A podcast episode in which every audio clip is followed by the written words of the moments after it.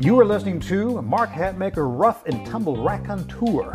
This is a grab bag of old school Western martial arts, resurrected indigenous ways, and empirical musings tinged with a heavy dose of respect, admiration, let's call it hero worship, for these hosses of yore.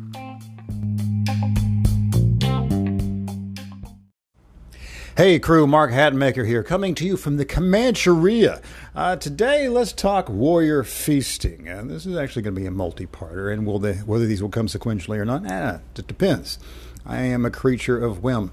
Uh, we are going to be getting around how to kind of feed this uh, beast that we're trying to form, whatever whatever conditioning program you're on. But presuming you're getting yourself ready for, uh, you know, with combat sports or combat reality, hell, you just want to feel good, look good, perhaps, and uh, let's inform it with some principles from perhaps the old uh, Plains Indian or Eastern uh, tribes potlatch, potlatch tradition, and even the Viking feasting tradition. I kind of combine these together in a broad, broad concept. It's called warrior feasting because we basically we'd like to have our cake and eat it too. And can you do that? Sure, I think you can. Uh, it's really using a lot of these principles. You'd be surprised at how much weight you can carve off without actually depriving yourself of too much of anything. I know I ran at my heaviest, and that was lifting. Not ever really fat, at least not my was around 204. I walk around about a buck 75 now for the past three, four years since I've gone unleaded it's pretty damn easy to do. For example, this past weekend, uh, let's see, about seven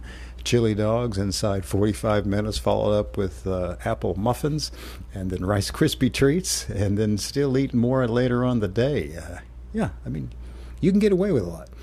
Anyway, so let's uh, kind of get this opening one out of the way by discussing the idea of, uh, well, provocative statement of diets don't work. And I'm going to go ahead and call complete and utter bullshit on that. Now, stay with me. As a matter of fact, that, that statement historically insulting. Uh, now, some who follow the current fashion of uh, th- this diet of, well, here's how I eat, Mark. Let me tell you. And a lot of people want to tell me that. And it works absolutely like a charm. And some of you already hearing this will agree with me because you're thinking of your diet du jour and the, the, whatever the current fashion is and going, see, that this absolutely does work. And you're maybe waiting to see if I'm going to, you know, back up with your particular uh, idea. Us, maybe, maybe I do believe in your current food religion, or maybe Maybe I don't. Yeah, likely I don't. But anyway, let's begin by deconstructing that uh, statement of diets don't work. Now, if we consider this for a mere five seconds, long enough to allow the absurdity of it to dissipate, we realize that diets don't work. That phrase is one of the most mind numbingly silly things that can be uttered by an adult. Now, now, if you're listening to this, I presume you're alive. If you can uh, decipher the words uh, that I'm saying and understand them, then we have evidence that you are receiving enough nutrients to the brain to process information. The state of being alive and engaging sensory systems in the world requires fuel, and that fuel is your food intake, be that rice cake or carrot cake. Whatever you consume over the course of a day is your diet. Now, I repeat, a diet is what you consume to remain a living, breathing, functioning human being. If you stop consuming sustenance, be it protein smoothies, porterhouse steaks, or Atkins bars, you will waste away and cease to be. So apparently, diets do indeed work to keep you going, don't they? And you might be thinking, okay, Mark, yeah, I see you're going. You got me in a technicality. What we all mean is reducing diets don't work. Okay. Now, assuming you agree with the imaginary rebuttal we had, uh, saying, you know, of course, diets work, they keep you going. That's what the fuel in the tank is, and of course, we're all moving. We're saying now, just like in a, a, a, a high performance vehicle, we want the best quality octane to get this thing going, right?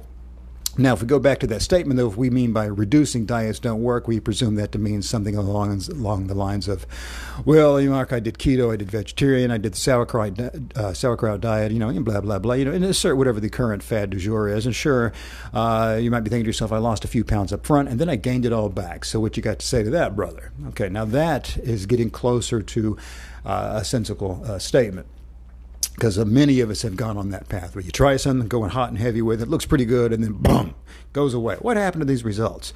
In the short term, it looked like it, and then it all went away. Then we all jump in our next uh, uh, food religion. We do that for a bit. We think, ah, this is clearly the one, and then it goes away, and then we forget all these other things that we said. And meanwhile, whatever food thing we're on, we keep trying to recruit our friends into it. Yeah, you got to go. Uh, you got to go keto, man. This is the way, and then you get all your friends in it, and then uh, that goes away. The next time out, they're supposed to look you in, t- in the eye and take you seriously when you go. I'm doing it this way now. Uh, it's just we move on. We're just like children jumping jumping around, little gadflies running from thing to thing. What happens is when we reach plateaus or regain weight, there's often a temptation, you know, to get back on the diet horse, and that often takes the form of doubling down on the current attentional diet or switching to a new swallowing superstition to see if, well, if it's not that one, maybe it's this one. Now, after a few cycles of plateaus and are regaining weight, we find uh, some research to support the contention that diets don't work. We'll find that. So it makes us feel better. It allows that to salve our souls and to, to eat and never resolve like rational acid that excuses a state of health is simply scientifically beyond our control due to the vagaries of the hormonal gods. I mean, basically, we'll find the statements of diets don't work and go, well, you know, it's not my fault. Okay, now stay with me. I get that frustration. I get that disappointment. I get the turn to the evaluation that diets don't work and it is simply out of your hands. Those love handles are simply luck of the draw, man. It's not my fault. Curses, universe, curses, right? But again, does this assertion hold evidentiary water? Okay, I'm not throwing stones at anyone here. We've got to ask ourselves are we dealing with truth? Are we dealing with facts?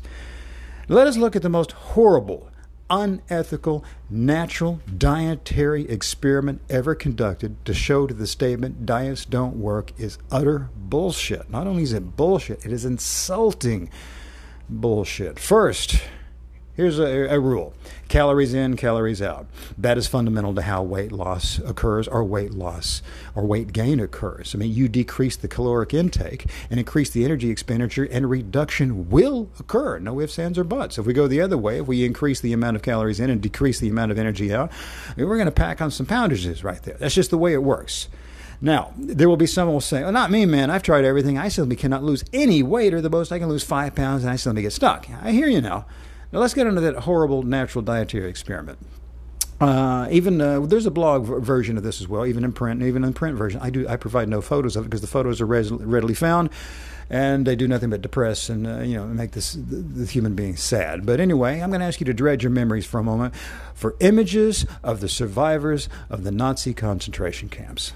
I want you to envision the cadaverous humanity that stared hollow eyed at cameras as they were being liberated from Auschwitz and Dachau and Buchenwald and all the other locations that are shames on humanity. Now, I challenge you to find the hormonally challenged figures in those photos. Find the big boned ones. Find the figures that are still plump with baby fat. You can't do it.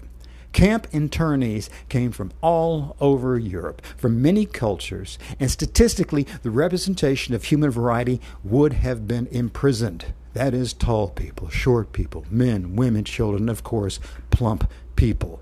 And yet, the photos reveal no persistent plumpness despite how ineffectual reducing diets are. Now, I want you to picture yourself saying to an individual in one of these images, staring back at you hollow eyed, and tell them, you know, diets don't work. Uh, I'm going to read you a, an excerpt from uh, a volume called Experiences in a Concentra- Concentration Camp by uh, one of the survivors, Viktor Frankl. Uh, his wonderful book. He's got a man's search for meaning. This is actually his the first uh, portion of the book is called Experience in Concentration Camp. And here we go. Quote: during the latter part of her imprisonment, the daily ration consisted of very watery soup given out once daily and the usual small bread ration. In addition to that, there is the so called extra allowance, consisting of three quarters of an ounce of margarine, or of a slice of poor quality sausage, or a little piece of cheese, or a bit of synthetic honey, or a spoonful of watery jam, varying daily. In calories, this diet was absolutely inadequate, especially taking into consideration our heavy manual work and our constant exposure to the cold and inadequate clothing. The sick who were under special care, that is, those who were allowed to lie in the huts instead of leaving the camp for work, were even, even worse off. The last layer of subcutaneous fat had vanished, and we looked like skeletons disguised with skin and rags. We could watch our bodies beginning to devour themselves. The organism digested its own protein, and the muscles disappeared. Unquote. All right horrible, right? Absolutely horrible. yes, that is the extremities of. Uh, I, you know, I've used the most horrible example to to drive home this point of diets don't work, uh, but that is for a point. If we have to imagine ourselves saying something like this, you know, I would, but if only I could. But you know, it just doesn't happen. I want to again picture you saying these don't work to someone in these circumstances. Although it seems churlish after that example, allow me to repeat: if you increase the caloric intake uh, decrease the caloric intake, increase the energy expenditure, reduction will occur. No ifs, ands, or buts. It was not vegetarianism uh, in, these, these camps because sausage was in the diet. There's a cheese in the diet. It was not carb avoidance, jams and synthetic honey. It was uh, caloric reduction. Simple, coupled with energy expenditure. Simple. Notice that those who were left to lie in huts on the same diet, they were worse off, which again is evidence that the organism seems to require, even under a caloric def- deficit, it seems to require exercise in the most punishing conditions to kind of keep uh, the, the, organism uh, moving. That's the only thing that seems to be, uh, you know, counter evidentiary, but uh, that's fascinating that we still crave movement. Now, of course, none of us, none, none, none, none of us wishes to repeat this experiment, but surely we can give up the insulting nonsense of saying diets don't work. When we look at the extremities, we go, yes, indeed, they do.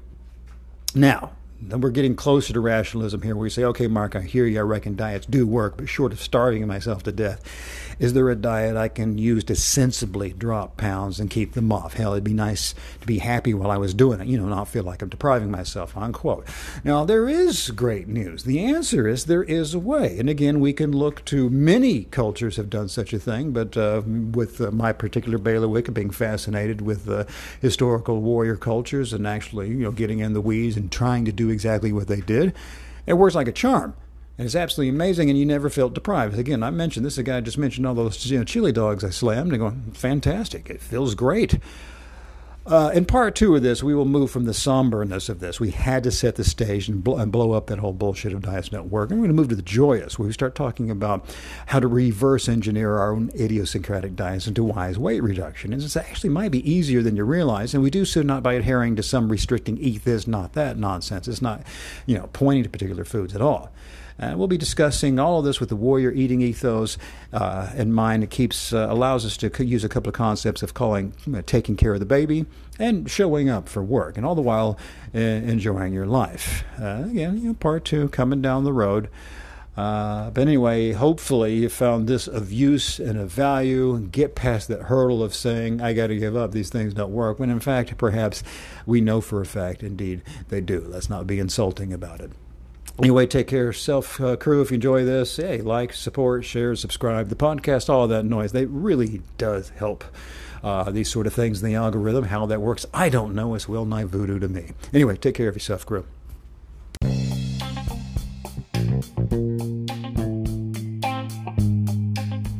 Well, if you dig what we just discussed today, uh, I'd like to invite you to like and subscribe to the podcast. Hell, support it if you want. I'm not your dad. Do what you want.